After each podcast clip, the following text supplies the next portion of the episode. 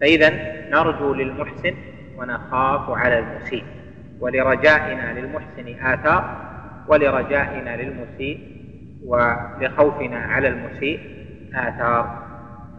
فرجاؤنا للمحسن يحملنا على توليه وكثرة الدعاء له ونصرته واقتفاء أثره وخوفنا وخوفنا على المسيء يحملنا على الدعاء له والاستغفار ونحو ذلك فكان أسيرا للشيطان ونسأل الله جل وعلا له المغفرة والرضوان.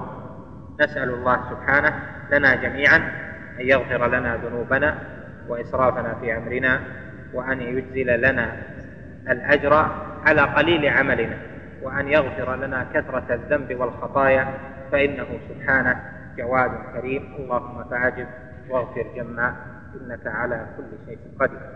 الجملة الثانية قال رحمه الله ولا نشهد عليهم بكفر ولا بشرك ولا بنفاق ما لم يظهر منهم شيء من ذلك ونذر سرائرهم إلى الله تعالى. هذه الجملة مثل الأولى في تقرير هذه العقيدة المباركة وهي أن الأمر ما دام تبع للخاتمة والخاتمة مغيبة وهذا أمر غيبي فلا نقف ما ليس لنا به علم. ولا نتجرأ على الله جل وعلا في وصف شيء والحكم يتعلق به والحكم على عباده بدون دليل. لهذا نعتبر الظاهر من كل أحد. فمن كان فمن كان ظاهره السلامة في الدنيا ومات على ذلك فإننا نحكم بالظاهر. والله يتولى السرائر ومن كان ظاهره الكفر أو ظاهره الشرك أو ظاهره النفاق فإننا نحكم بالظاهر ولأنه ظهر منه ذلك وأمره إلى الله جل وعلا. وفيه بعض المسائل. الأولى قوله ولا نشهد عليهم بكفر ولا بشرك ولا بنفاق. يعني على المعين من أهل القبلة. وهذا يدل على أن المعين من أهل القبلة قد يجتمع فيه إيمان وكفر ويجتمع فيه إسلام وشرك ويجتمع فيه طاعة وإسلام وإيمان ونفاق. وهذا هو المتقرر عند الأئمة تبعا لما دل عليه الدليل. فإن المعين قد يجتمع فيه الإيمان فيكون مؤمنا فيكون عنده بعض خصال الكفر يعني من الكبائر مما لا يخرجه من الإيمان. فمثلا قتال المسلم كفر وسبابه فسوق كما ثبت في الحديث الصحيح أنه عليه الصلاة والسلام قال سباب المسلم فسوق وقتاله كفر. فسباب المسلم فسوق وقتاله كفر. فيجتمع في المسلم فسوق وطاعة وكفر وإيمان. كذلك قال عليه الصلاة والسلام ثنتان في الناس من أمر الجاهلية أو ثنتان في الناس هما بهم كفر طعن في النسب والنياحة على الميت ونحو ذلك من خصال الكافرين. فلا يعني وجود بعض خصال الكفر المعين أن يحكم عليه بالكفر. الحكم بغير ما أنزل الله في حق القاضي وفي حق المعين إذا حكم بغير ما أنزل الله وهو لا يعتقد جواز ذلك أو يعلم أنه بحكمه عاص يعني حكم وهو يعلم أنه بحكمه عاص ومخطئ فإنه اجتمع فيه كفر وطاعة. فلا يخرج أحد من الإيمان بخصلة من خصال الكفر وجدت فيه أو خصلة من خصال الشرك وجدت فيه أو خصلة من خصال النفاق وجدت فيه. فإن المؤمن يجتمع فيه هذا وهذا. ولهذا قال لا نشهد عليهم بكفر ولا بشرك ولا بنفاق. إذا كان مستسرا بذلك ما لم يظهر منهم شيء من ذلك فإن ظهر تشهد عليه بقدر ما ظهر والشهادة عليه جوازا لا وجوبا كما سيأتي في المسألة التي بعدها. كذلك الشرك يكون مؤمن ويكون عند الشرك أصغر يكون عند حلف بغير الله مما هو من الشرك الأصغر أو تعليق التمائم واعتقاد أنها أسباب أو نسبة النعم إلى غير الله جل وعلا أو نحو ذلك من أمور الشرك الأصغر أو الشرك الخفي من يسير الرياء ونحوه فيجتمع في المؤمن هذا وهذا. وكذلك بعض خصال النفاق يكون المؤمن مطيعا مسلما لكن عنده خصال النفاق. إذا وعد أخلف وإذا حدث كذب وإذا اؤتمن خان وإذا عاهد غدر وإذا خاصم فجر ونحو ذلك من خصال النفاق. المبحث الثاني أن قوله لا نشهد عليهم ما لم يظهر منهم يعني أنه إذا ظهر منهم فإننا قد نشهد عليهم يعني يجوز لنا الشهادة إذا ظهر منهم شيء من ذلك. وجواز الشهادة عليهم منوط بالمصلحة لأنها من باب التعزير. فقد يجوز أن يشهد على معين ببعض خصاله خصال الكبائر التي فيه أو الشرك الأصغر الذي فيه أو بعض خصال النفاق الذي فيه. إذا كانت الشهادة عليه بذلك علنا فيها مصلحة متعدية. أما إذا لم يكن فيها مصلحة فإن الأصل على المسلم أنه لا يشهد عليه بل يستر عليه.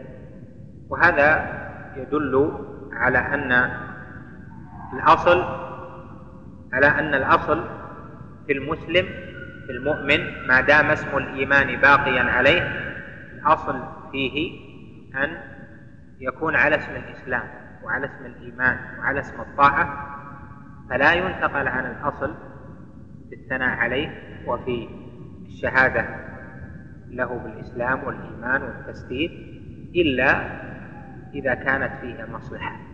فإذا ليس الأصل الشهادة على المخالف أو على من فيه كفر خصلة من كفر أو شرك نشهد عليه بهذه الأشياء بل هذه منوطة بالمصلحة المتوخاة لأنها من باب التعزيز ويدل على ذلك أن النبي عليه الصلاة والسلام ما شهد على هؤلاء اللي فعلوا هذه الأشياء إلا على معينين قلة. وأما الأكثر فإنه عليه الصلاة والسلام حمل حملهم على الظاهر. وأهل النفاق الذين باطنهم نفاق ما أعلن أسماءهم عليه الصلاة والسلام ولا شهد عليهم لكل على عليهم لكل أحد لأن المصلحة بخلاف ذلك. المبحث الثالث والأخير هذا كله في أهل القبلة. أما من خرج من الإسلام بكفر أكبر أو بشرك أكبر أو بردة قامت عليه الحجة في ذلك فإنه يشهد عليه بعينه لأنه ظهر منه ذلك واستبان نقرأ قال رحمه الله تعالى ولا نرى السيف على أحد من أمة محمد صلى الله عليه وسلم إلا من وجب عليه السيف ولا نرى الخروج على أئمتنا وولاة أمورنا وإن جاروا ولا ندعو عليهم ولا ننزع يدا من طاعتهم ونرى طاعتهم من طاعة الله عز وجل فريضة ما لم يأمروا بمعصية وندعو لهم بالصلاح والمعافاة. قال رحمه الله أيضا ولا نرى السيف على أحد من أمة محمد صلى الله عليه وسلم إلا من وجب عليه السيف. يريد بهذه الجملة أن أهل الحديث والأثر والسنة والجماعة لا يعتقدون جواز الخروج على هذه الأمة وتفريق الجماعة بالسيف وأيضا لا يرون جواز قتل أحد من هذه الأمة لغير الإمام الذي بيده الأمر وهذا منهم اتباعا لما دلت عليه الأدلة من حفظ دم المسلم وعدم جواز إراقته وأن كل المسلم على المسلم حرام دمه وماله وعرضه ونحو ذلك من الأصول والأدلة التي سيأتي ذكر بعضها إن شاء الله. وأرادوا بذلك أيضا مخالفة الطوائف التي استباحت دم المسلمين ورأت الخروج على جماعة المسلمين بعامة بالخروج على الإمام ولي الأمر أو بجواز قتل من حكموا هم بردته أو بكفره. وهم طوائف خوارج والمعتزلة وطائفة ممن ينسب إلى الفقه من أتباع المذاهب فإنهم فإن طائفة من أتباع المذاهب أيضا وهم في الجملة منسوبون إلى السنة تعثروا بمذهب الخوارج في هذا والمعتزلة ونحو ذلك فرأوا جواز الخروج كما سيأتي ورأوا جواز قتل المعين لمن للعامة ولا يخص ذلك بولي الأمر. فيريد من ذلك تقرير القول الحق والمنهج العام لأهل السنة الذي صاحوا به وأعلنوه وصاحوا بالمخالف فيه من أنه لا يجوز لأحد أن يخرج على أحد من هذه الأمة بالسيف ولا على أن تستباح الدماء ولا دم أحد إلا ببرهان من الله جل وعلا. وفيها مسائل. الأولى قوله لا نرى السيف. هذه الكلمة. الثاني والثالث والرابع. فكان يميز من يحبذ الخروج ولو لم يدخل فيه بفعله وإنما يستحسنه لفظا ويؤيد من يفعله.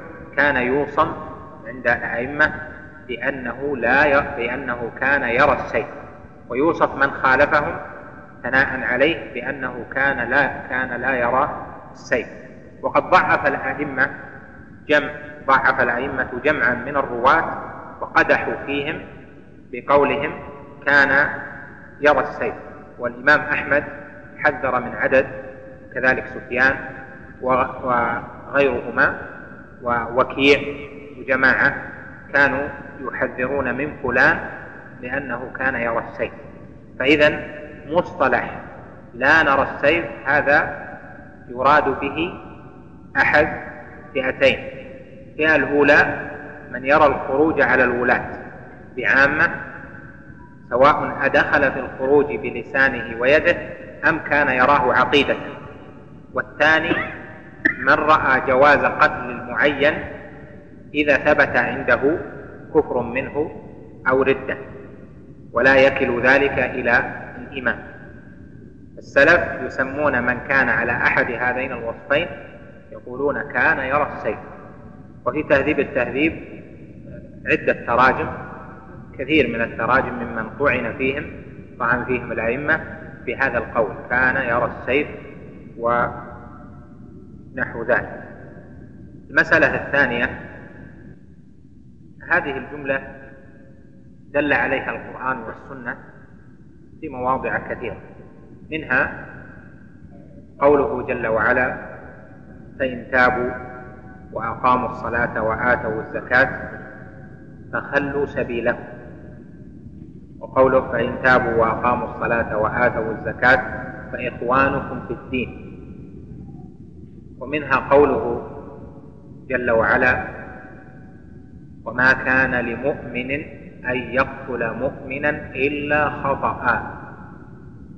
يعني لا يكون لمؤمن أن يتجرأ ويسفك دم مؤمن واحد إلا خطأ. أما يتعمد فهذا معه لا يستحق وصف الإيمان لأنه ارتكب هذه الكبيرة العظيمة. التي قال الله جل وعلا فيها بعد ذلك ومن يقتل مؤمنا متعمدا فجزاؤه جهنم خالدا فيها ودل عليها أيضا قول الله جل وعلا وإن طائفتان من المؤمنين اقتتلوا فأصلحوا بينهم فإن بغت إحداهما على الأخرى يعني بالقتل فقاتلوا التي تبغي حتى تفيء إلى أمر الله. فدل على أن من تجرأ على المقاتلة أنه ليس من أمر الله في شيء بل خرج عن أمر الله وهو شريعته ودينه الذي جاء به محمد عليه الصلاة والسلام. ومنها أيضا في السنة قول النبي عليه الصلاة والسلام لا يحل دم امرئ مسلم إلا بإحدى ثلاث. وفي اللفظ الآخر لا يحل دم امرئ دم, دم امرئ مسلم يشهد أن لا إله إلا الله وأني رسول الله إلا بإحدى ثلاث النفس بالنفس والثيب الزاني والتارك لدينه المفارق للجماعة. هذا يدل على أن الأصل ما أحد يتجرأ ويسفك الدم أو يراه فلا يحل ذلك فعلا وكذلك لا يحل أن يعتقد جواز قتل المسلم باق على اسم الإسلام وهو ليس من هذه الأصناف الثلاث. المسألة الثالثة قوله إلا من وجب عليه السيف يعني من الأمة. ووجوب السيف وجب عليه السيف هذا لمن بيده السيف. وهو ولي الأمر المسلم. فولي الأمر هو الذي بيده أن يسفك الدم تحقيقا للشرع لا بمحض الهوى فيقتل تحقيقا للشرع لا بمحض الهوى ويحكم ويأمر بالقتال أو يأمر بقتل معين أو بقتال طائفة ونحو ذلك. فهو الذي بيده السيف وهو الذي له هذا الحكم. وليس لأحد الناس من العلماء أو من العامة ليس لهم هذا الأمر يعني أن يقتلوا لأن السيف ليس بيده وإنما السيف بيد ولي الأمر الذي بيده الحل والأمر والنهي وبيده الأمور في القتال وفي إقامة الحدود وأشباه ذلك. وهذا يبين أن مسألة المسألة التي تظهر في بعض الأمكنة وهي مسألة الاغتيالات أن يغتال من ظاهره الإسلام أو من لم يحكم عليه ولاة الأمر من العلماء وفي الأمر الديني والحكام والأمراء في الأمر العام من لم يحكم عليه بأنه يقتل فلا يحل لأحد أن يتجرأ على قتله أو على اغتياله. والنبي عليه الصلاة والسلام إنما أباح اغتيال كعب بن الأشرف في القصة المعروفة لمصلحة عامة ولأنه هو الإمام. وإلا فالأصل الأصل العام في الشريعة أن هذا الأمر للإمام أولا ثم أنه لا يؤاخذ أحد إلا بظهور ذلك منه وحكم شرعي عليه. فمن ظهرت منه زندقة أو كفر أو ردة ولم يحكم عليه ولي الأمر بذلك. فلا يحل لأحد أن ينتهك دمه وأن يسفك دمه لأنه حينئذ له حكم الزنادقة وله حكم المنافقين. والنبي عليه الصلاة والسلام سيرته مع المنافقين ظاهرة.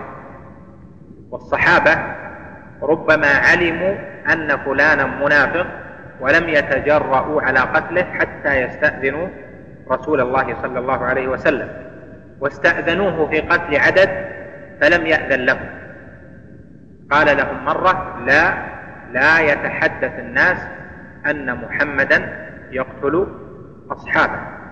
وأولئك النفر الذين استهزأوا ونزل فيهم قول الله جل وعلا في المستهزئين قل أب الله وآياته ورسوله كنتم تستهزئون لا تعتذروا قد كفرتم بعد إيمانكم. القصة المعروفة في سبب نزولها ولم يرد أن محمدا عليه الصلاة والسلام قتله. ولما حصلت القصة المعروفة قالوا له يا رسول الله أنقتل هؤلاء؟ قال لا لا يتحدث أن محمدا يقتل أصحابه. وكانوا يستأذنونه فقال عمر لما حصل من حاطب رضي الله عنهم ما حصل؟ قال يا رسول الله دعني أضرب عنق هذا المنافق وهذا استئذان من النبي عليه الصلاة والسلام. فإذا القاعدة الماضية والتي دلت عليها الأدلة وسيرة النبي عليه الصلاة والسلام وسيرة الصحابة وكذلك ما قرره الأئمة من أن الحكم بقتل أحد أو تنفيذ ذلك ليس إلا لولي الأمر. وهذا فيه من المصالح العظيمة وتحقيق المقاصد الشرعية ما يجب معه الاعتناء بهذا الأصل وألا يدخل, يدخل أحد من المسلمين في هذه التبعة العظيمة بقول أو بفعل. ولهذا جاء في الحديث وفي إسناده بحث لكن حسنه آه، عدد من أهل العلم رواه ابن ماجه وغيره. من أعان على قتل مسلم ولو بشطر كلمة لم يرح رائحة الجنة أو كان من أهل النار. وهذا فيه الإعانة على قتل مسلم بشطر كلمة. فكيف من يتكلم بلسانه ويعين على قتل مسلم أو يفتي بذلك؟ وهو ليس من أهل ليس من ولاة الأمر من العلماء أو القضاة أو ممن جعل لهم ذلك. فالواجب في هذا الأمر رعاية هذا الأصل العظيم والسلامة في هذه في هذا الأصل ولا يتجرأ أحد على هذا المقام لأن الأصل حرمة دم من أظهر الإسلام ومن حصل منه ردة أو علمت منه زندقة أو نفاق فيوكل إلى ولي الأمر. ولا يجوز للناس لأحد منهم أن يفتئتوا على ولي الأمر وأن يقتل. ولو جاز ذلك لتسابق الصحابة رضوان الله عليهم على قتل المنافقين الذين علموا نفاقهم بل لقتلهم الرسول صلى الله عليه وسلم. والمسألة منوطة بالمصلحة وبإذن الإمام. سواء القتل الابتدائي ممن علم نفاقه أو ردته أو زندقته أو في الاغتيال الذي فيه قتل دون رجوع إلى الإمام نكتفي بهذا القدر ونقف عند قوله ولا نرى الخروج على أئمتنا وولاة أمورنا وإن نجيب على سؤالين ثم ننتهي إن شاء الله تعالى يقول إذا مات رجل في أرض المعركة هل نشهد له بأنه شهيد ومن أهل الجنة أم لا يجوز؟ وهناك طائفة من الناس يقولون إن من مات في المعركة شهيد ويحتفلون بذلك ويعمل عرس للشهيد الذي مات في المعركة ويزفون الشهيد للحور العين في الجنة ويوزعون المشروبات الباردة في ذلك ويهنئون أهل الميت بدخول ابنهم في الجنة. ما هو الحكم الشرعي في ذلك؟ هذا مما يدخل في هذا الأصل الذي ذكرنا وهو أن من مات من أهل القبلة على إحسان نرجو له وعلى إساءة نخاف عليه. ولا نشهد لأحد بجنة نصا ولا بأسبابها. هذه آه، كان ينبغي أن نذكرها في الشرح فتضاف عليه. وهي مسألة الشهادة بما يدل على الشهادة في الجنة. مثل أن يقال فلان شهيد. إذا كان شهيدا الله جل وعلا ذكر ونص على أن الشهداء في الجنة. وكذلك الشهادة له بالمغفرة. المغفور له المرحوم. النفس المطمئنة. ونحو ذلك مما هو من أسباب دخول الجنة. فإذا شهد له بهذه الأوصاف بأنه غفر له فقد شهد له بأمر غيب. إذا شهد له بأنه مرحوم فقد شهد له بأمر غيب. إذا شهد له بأن نفسه مطمئنة ارجع إلى ربك راضية مرضية فادخلي في عبادي وادخلي جنتي فقد شهد له بالجنة. فإذا الشهادة للمعين بالجنة ممنوعة وكذلك بما يدل على أنه يشهد له بالجنة مثل الأسباب هذه ونحوه. من ذلك الشهادة له بأنه شهيد. وقد جاء في البخاري في صحيح البخاري بحث هذه المسألة وبوب عليها هل يقال فلان شهيد؟ وذكر أثر عمر إنكم تقولون لمن مات في معارككم فلان شهيد فلان شهيد. والله أعلم بمن يكلم في سبيله. والله أعلم بمن يقتل في سبيله. لأنه هل كان يقاتل يريد هل كان يقاتل يريد أن تكون كلمة الله هي العليا وكلمة الذين كفروا السفلى هذا أمر غيبي فلذلك لا تجوز الشهادة لمعين. لكن نرجو له من مات في أرض المعركة نرجو له الشهادة. نقول نرجو له أن يكون شهيدا وهذا تبع للأصل أننا نرجو للمحسن ونخاف على المسيء. تكلمتم أن النصارى كفار يجوز الجزم بدخولهم النار فما موقفنا أمام الآيات التي تستثني بعضها؟ آه، ما جاء من استثناء بعضهم هو استثناء لمن مات مؤمنا لمن أسلم من أسلم منهم فله حكم أهل الإسلام. هذا ما مات على الكفر. كقوله جل وعلا لتجدن أشد الناس عداوة للذين آمنوا اليهود والذين أشركوا ولتجدن أقربهم مودة للذين آمنوا الذين قالوا إنا نصارى. ذلك بأن منهم قسيسين ورهبانا وأنهم لا يستكبرون. هذا في فئة آمن أسلم لهذا قال جل وعلا بعدها وإذا سمعوا ما أنزل إلى الرسول ترى أعينهم تفيض من الدمع مما عرفوا من الحق. يقولون ربنا آمنا فاكتبنا مع الشاهدين وما لنا لا نؤمن بالله وما جاءنا من الحق ونطمع أن يدخلنا ربنا مع القوم الصالحين.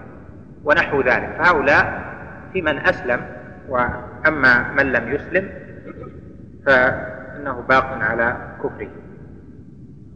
إذا لم يكن للمسلمين إمام مسلم يقيم الشرع مثل الأقليات المسلمة فهل لرئيسهم المسلم أو لإمام المسجد أو لإمام المسجد أن يقيم الحدود عليهم؟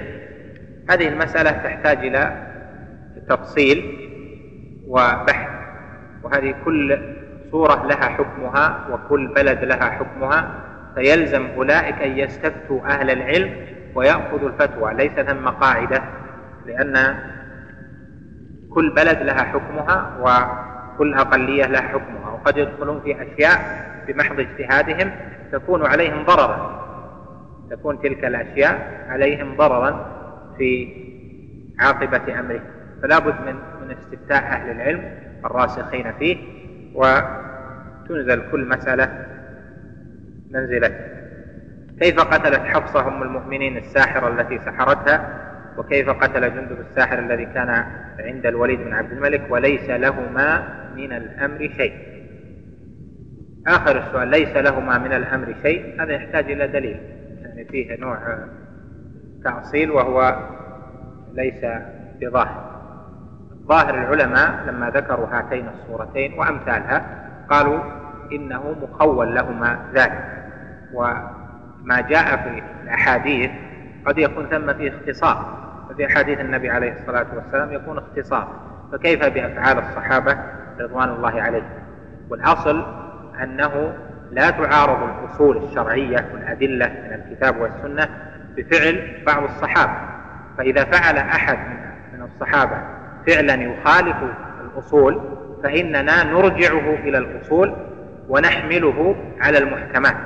بل بعض أفعال النبي صلى الله عليه وسلم بل بعض آيات القرآن إذا كان فيها اشتباه ولم يتضح لنا وجهها وكونها مخالفة للقواعد أو الأصول أو للآيات الأخرى فنرجعها إليها يكون من باب حمل المتشابه على المحكم فهم المتشابه بالمحكم. أفعال الصحابة رضوان الله عليهم ليست حجة بمجردها فنفهمها على وفق الأدلة. فالعبرة دليل الكتاب والسنة فعل النبي صلى الله عليه وسلم سنته. أما فعل الصحابة الصحابة حصل منهم يعني بعض أو بعض التابعين حصل منهم خروج أصلا على الأئمة. هذا اجتهاد اجتهدوه في في بعض المسائل لكن لا يوافق الأدلة الكتاب والسنة ولا يوافق ما قرره الأئمة والصحابة وأئمة الإسلام في الاعتقاد والاتباع. بهذا كتأصيل لا تعارض الأدلة بفعل قد يكون لم ينقل.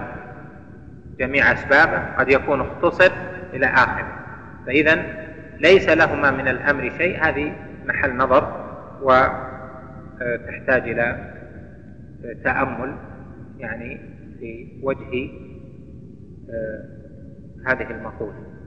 هذا ذكرته ذكرته لكم مرة في آه، محاضرة بعنوان قواعد القواعد. في كيف تفهم الأدلة كيف تفهم أفعال السلف. لأن كل واحد يجي يقول السلف فعلوا كذا. لكن فعل السلف أقل درجة من نص القرآن. والله جل وعلا جعل نصوص الوحي منها محكم ومنها متشابه. وما ظلت الفرق إلا بأخذ المتشابه من كلام الله. بأخذ المتشابه من كلام النبي صلى الله عليه وسلم وعدم الرجوع فيه إلى العلماء من الصحابة والرجوع فيه إلى المحكم. فكيف بمن نزل مراحل واستدل بالمتشابه من أفعال السلف؟ هذا لابد أن يكون عندك فهم كيف تعامل الأئمة والسلف في هذا ويكون قاعدة لك في حمل المتشابه من أفعالهم على المحكم من النصوص لأن الأصل أنهم لا يخالفون. وإذا لم يكن ثم مجال للحمل فيكون اجتهاد منهم خالفوا فيه الدليل وأمرهم إلى الله جل وعلا. لهذا جاء في كلام علي رضي الله عنه في مقابلته لبعض الفرق قال إذا سمعتم بالحديث عن النبي صلى الله عليه وسلم فظنوا به الذي هو أهناه وأتقاه. الحديث عن النبي صلى الله عليه وسلم قد يكون فيه أيضا مجال شبهة. مثلا الحديث المشهور أن رجلا جاء إلى النبي صلى الله عليه وسلم فقال له يا رسول الله إن امرأتي لا ترد يد لامس. فقال له النبي صلى الله عليه وسلم غربها. في رواية فارقها قال يا رسول الله أخاف أن تتبعها نفسي. وفي الرواية الأخرى قال يا رسول الله إني أحبها. قال فاستمتع بها. قال الإمام أحمد لم يكن النبي صلى الله عليه وسلم ليأمره أن يبقيها مع فجورها.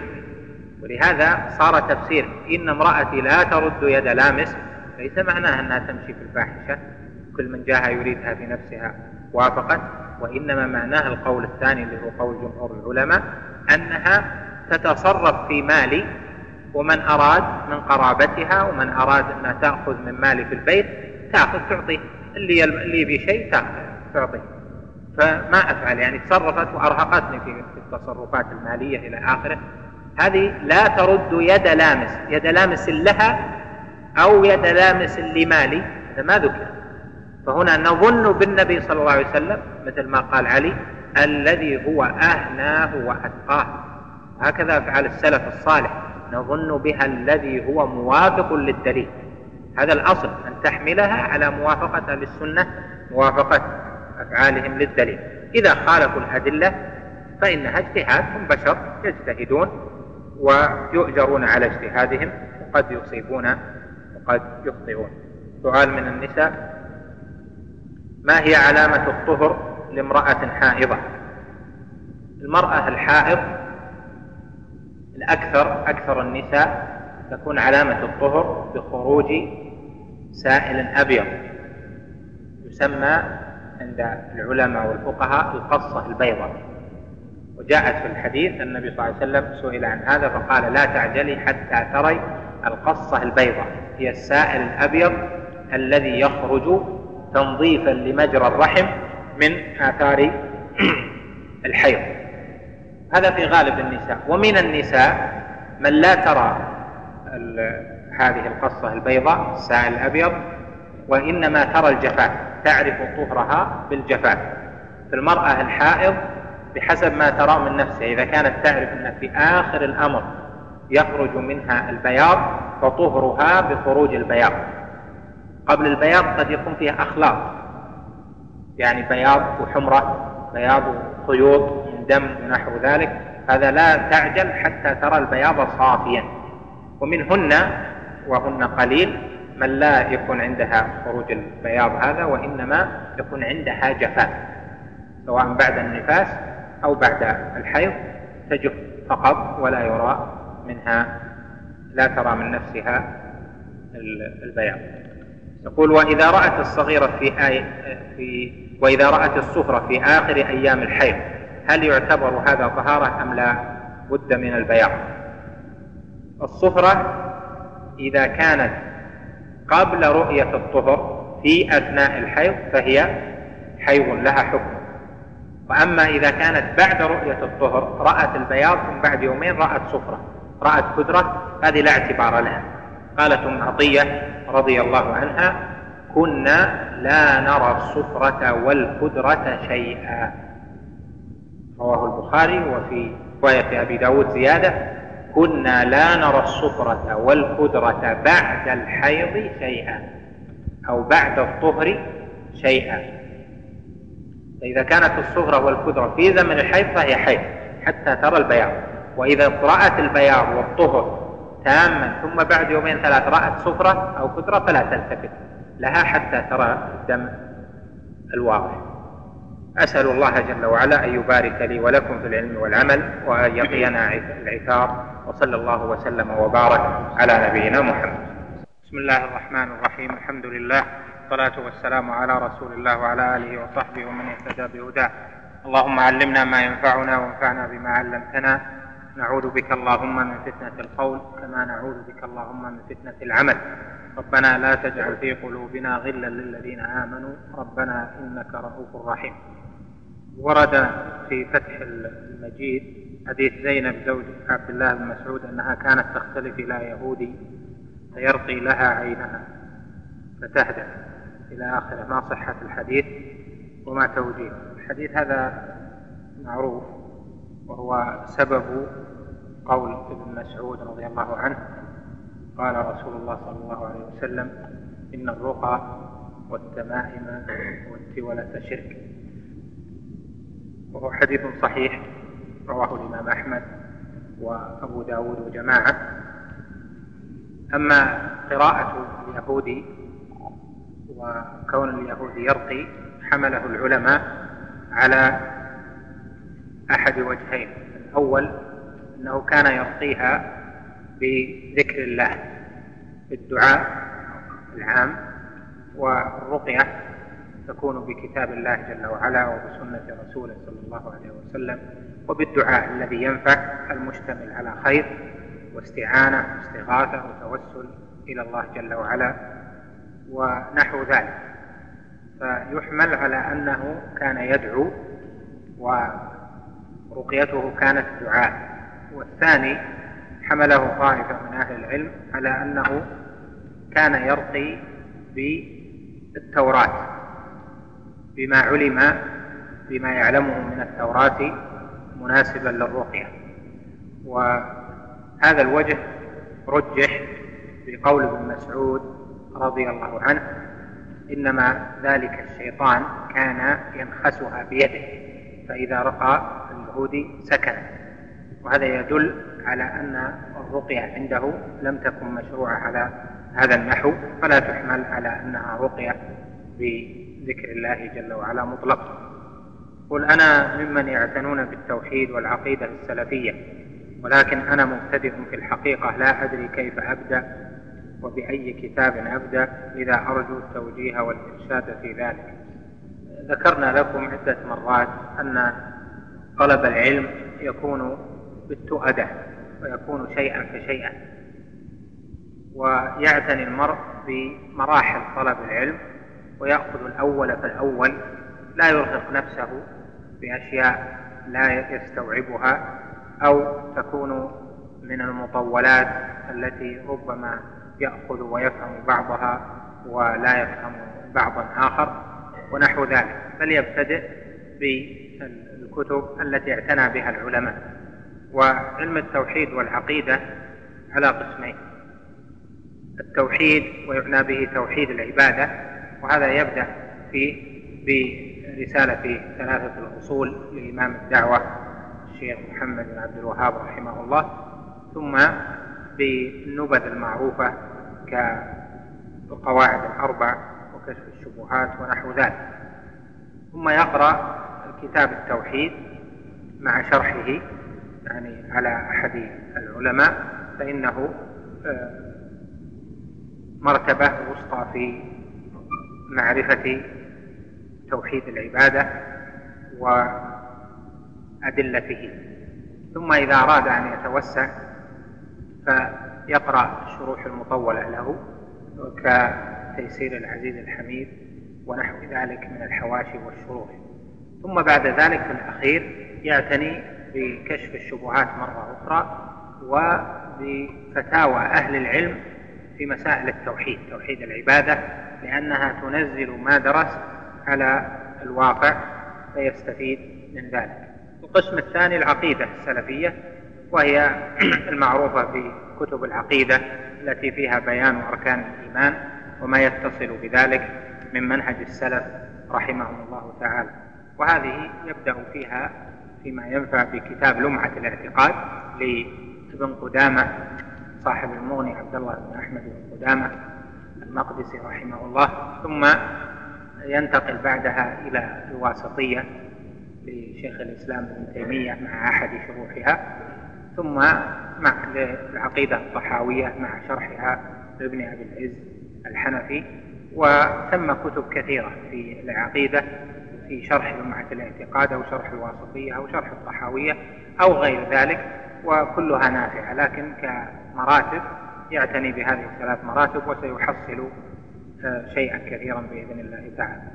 هل الجماعة الواجبة هي جماعة المسجد أو أنه يجوز أن أقيم الجماعة في المنزل ولا أذهب إلى المسجد وليس علي إثم في ذلك؟ هذه المسألة من المسائل التي اختلف فيها أهل العلم والخلاف فيها قديم وأشهر الأقوال فيها ثلاثة. القول الأول أن الجماعة سنة وليست بواجبة فله أن يصلي منفردا ولو من غير عذر. وهذا مذهب عدد من أهل العلم ويقولون الجماعة في المساجد فرض على الكفاية. والقول الثاني يقول الجماعة واجبة ولا تتعين أن تكون في المسجد فلا يحل له أن يصلي منفردا. وذلك الأدلة التي دلت على هذا مما هي مشهورة ومعروفة لديه القول الثالث هو أن الجماعة واجبة في المسجد لمن سمع النداء وكل من سمع النداء فليس له أن يتخلف عن الصلاة في المسجد بغير عذر. وهذا القول يدل عليه كثير من الأدلة من القرآن ومن السنة من أن الجماعة فرض عين وإذا كانت فرض عين فإنها تؤدى في المكان الذي ينادى فيها. ومن الأدلة آه، لهذا القول من السنة قول النبي عليه الصلاة والسلام للرجل الأعمى الذي قال له يا رسول الله إن داري بعيدة وإن بيني وبين المسجد كذا وكذا وليس لي قائد يلائمني يعني يسير بي إلى المسجد فهل تجد لي رخصة ألا أصلي في المسجد؟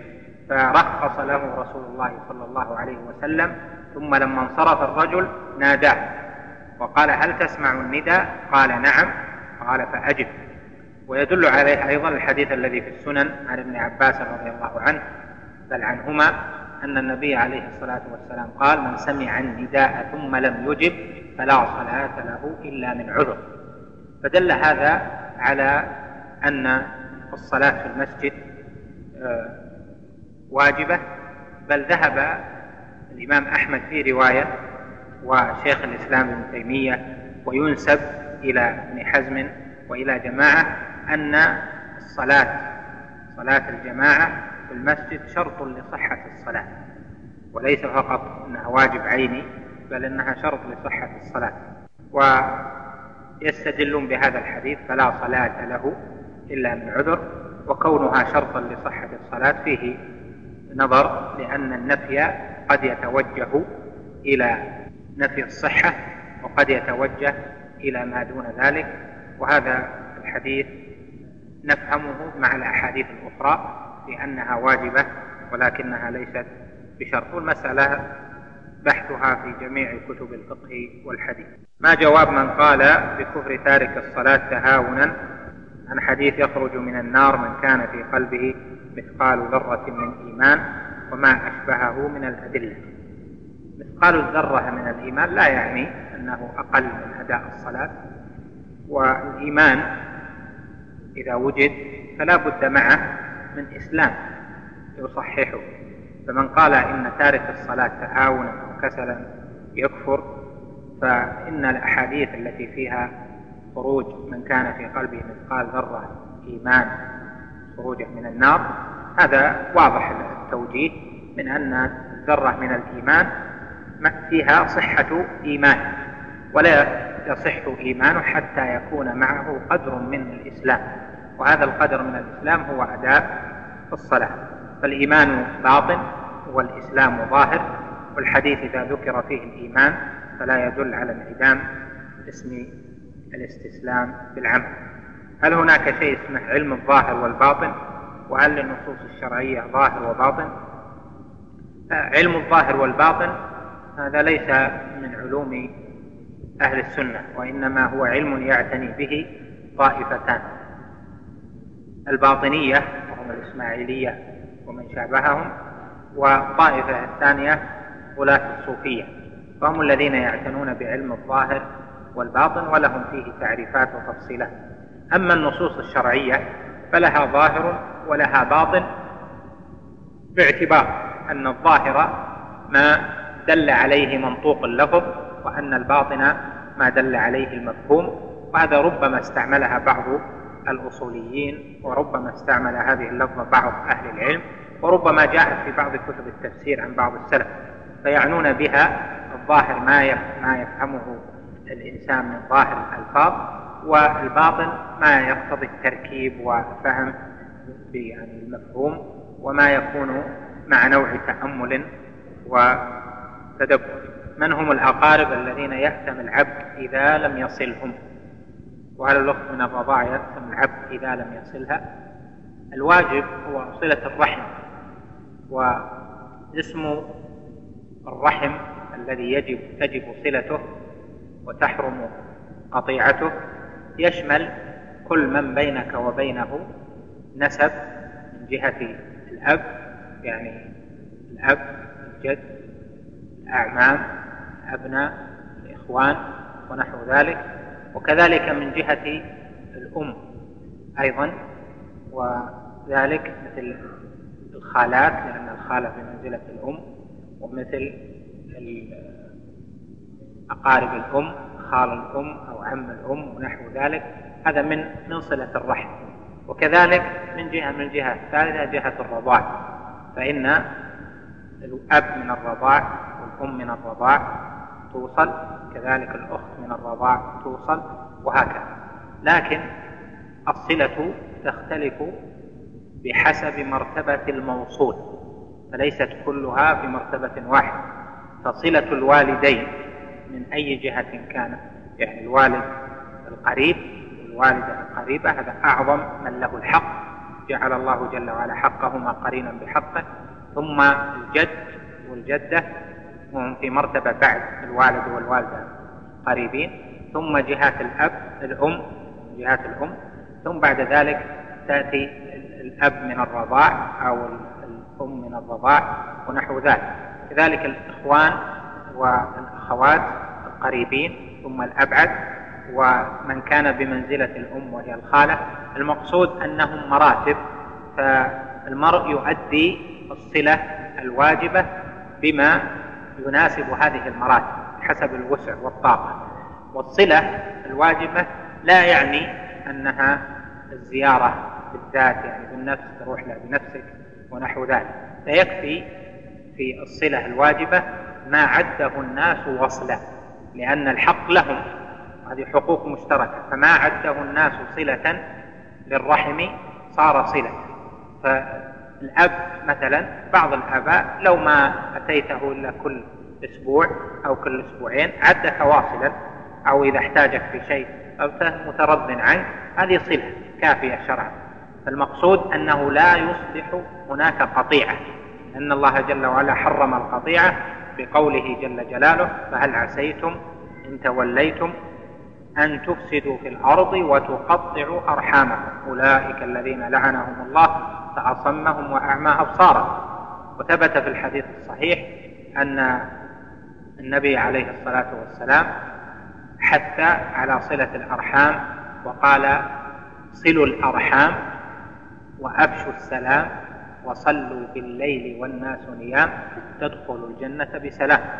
وأيضا صح عنه عليه الصلاة والسلام أنه قال قال الله تعالى أنا الرحمن خلقت الرحم وشققت لها اسما من اسمي.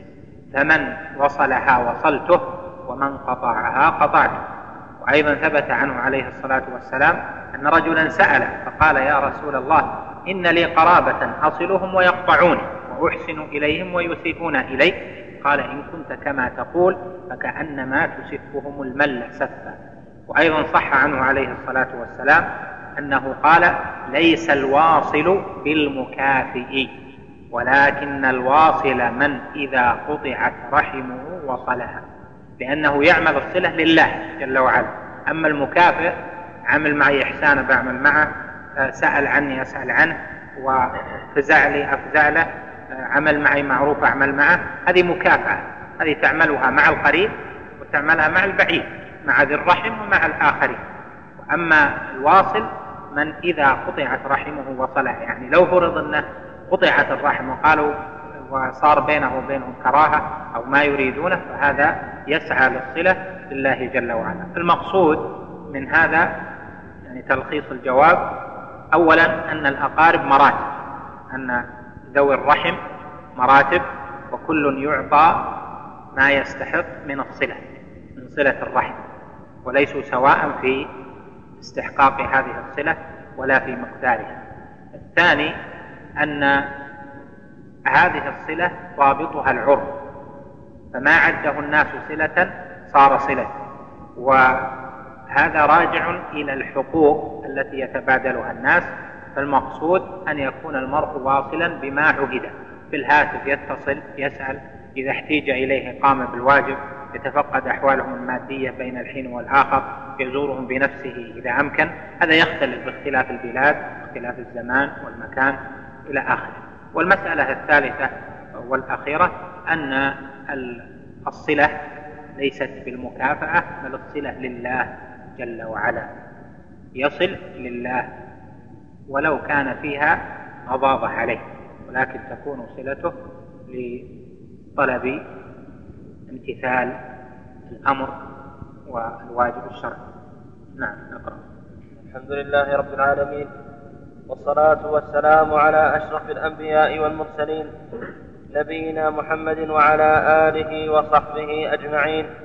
قال العلامة الطحاوي رحمه الله تعالى ولا نرى الخروج على أئمتنا وولاة أمورنا وإن جاروا ولا ندعو عليهم ولا ننزع يدا من طاعة ولا ننزع يدا من طاعتهم ونرى طاعتهم من طاعة الله عز وجل فريضة ما لم يأمروا بمعصية. وندعو لهم بالصلاح والمعافاة ونتبع السنة والجماعة ونجتنب الشذوذ والخلاف والفرقة ونحب أهل العدل والأمانة ونبغض أهل الجور والخيانة ونقول الله أعلم فيما اشتبه علينا علمه. قال الطحاوي رحمه الله ولا نرى الخروج على أئمتنا وولاة أمورنا وإن جاروا هذه الجملة يذكر فيها العقيدة التي أجمع عليها أئمة السلف الصالح ودونوها في عقائدهم وجعلوا من خالفها مخالفا للسنة وللجماعة. لأن لا نرى الخروج على أئمتنا وولاة أمورنا وإن يعني الخروج بالسيف بالبغي عليهم أو بتشتيت الاجتماع وتفريق الكلمة أو باعتقاد كما سيأتي باعتقاد الخروج أو باعتقاد جوازه أو الذهاب مذهب من أجازه.